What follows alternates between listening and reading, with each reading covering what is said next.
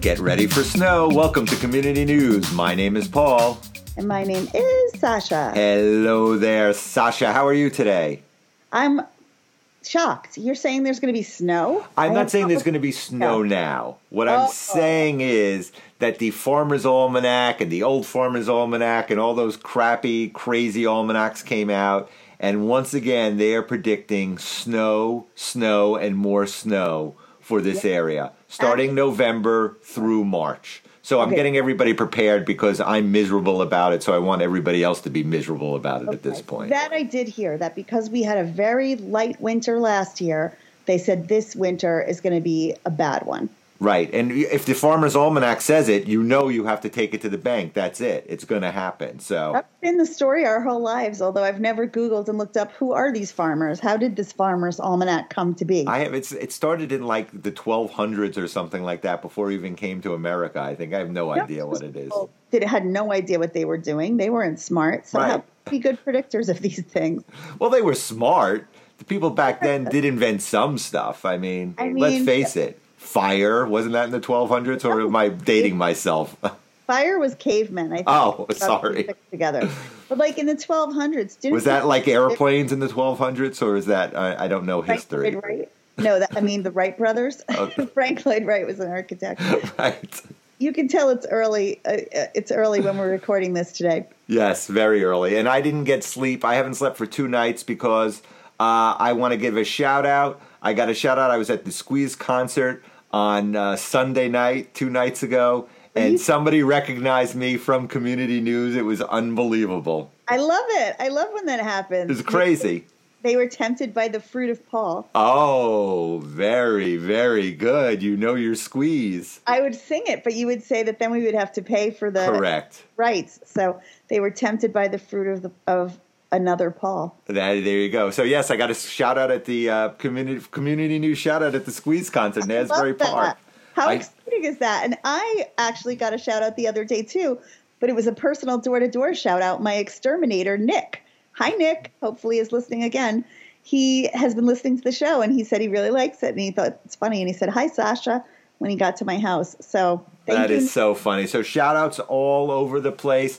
Um, and snow, but we want to go on. Also, this weekend at the community center, just to let everybody know, improv at the community center on Saturday night.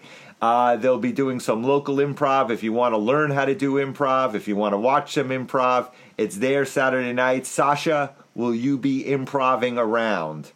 I was actually recently asked if I wanted to teach some improv classes. Right. Oh, are you the surprise guest teacher on Saturday night that they haven't told? No, I wish I could take on your positive attitude about certain new things, Paul, where you're like, it'll be fun, it'll be fun. In my head, I just picture a night of yes and, yes and, the big, like, number one rule in improv. And I just, I don't know, I just kind of think, oh, that sounds awful. Yes, and Right. You're supposed to be whatever sketch you're in, then you say yes and, and that's right like, to keep it going. Right. I don't know. I just feel like I'll be in a sea of yes ands and like people interrupting each other So- and trying to do each other. Whenever I took an improv class, that's kind of what was going on. So is the opposite no but? What's the opposite of yes and? That would be the opposite, but no one ever suggests someone do that because that would shut down a sketch. Right. Yes and makes it so that you can.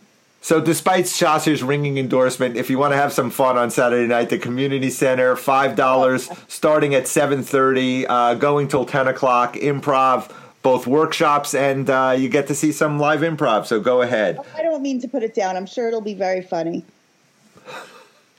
There again, a ringing endorsement. I- Yes, and anything else? nicely. Yes, and and here's the problem with the improv. You just have to be careful. Sometimes you get these stage hogs who need to be the center of attention at all times, and they don't understand that improv is supposed to be you making your partner shine as much as you make yourself shine. So if you're up there with one of these kind of people, it's just that the sketch dies because it's like a attention whore stage hog kind of thing. Yes, and I'm just trying to keep this thing going. That's all, without having to say anything. To make me look good by you talking. That's what you're supposed to do. Community Paul, yes, and Anyway, on a serious note, uh, there have been some reports. Uh, the police actually have contacted us to let us know don't go through the red lights when you see the school buses. As much as I hate all the kids around in the neighborhood, do not kill these kids when they're getting on the school bus. Don't be an asshole. Stop at the red lights. If you have to wait a minute, you wait your minute, all right?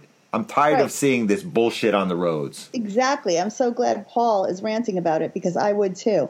It's absurd. Nobody's nobody's got anywhere so important to go here that you need to be taking a chance on people's lives. Like of course you stop when the school bus is there and puts its arm out. What is wrong with people? Right. So there's going to be giant fines handed out. The police have said I might even stand on the corner and start shaming people and taking license plate pictures of people who do this. So be on the lookout. I might be out there. We could hire uh, Sean Polofsky, who we've had on the show, because she does that whole character shame, shame, shame from whatever uh, Game of Thrones. Yeah, we could put maybe we could hire her and put her out there, and she could shame the people. Perfect. And finally, one last thing to all our Jewish listeners Happy New Year. Rosh Hashanah starts this weekend. Uh, 57, 59, 58. I'm going to look it up as we're talking. But a Happy New Year to all our uh, Jewish listeners. 86 or 57, Right. 83 last. So I don't even know what it is now. 58, 90. Uh, I don't know. I'm looking it up right now. We're so horrible about this. Anyway, so Happy New Year. Uh, people will be out walking. Be careful. It's the uh, Jewish New Year.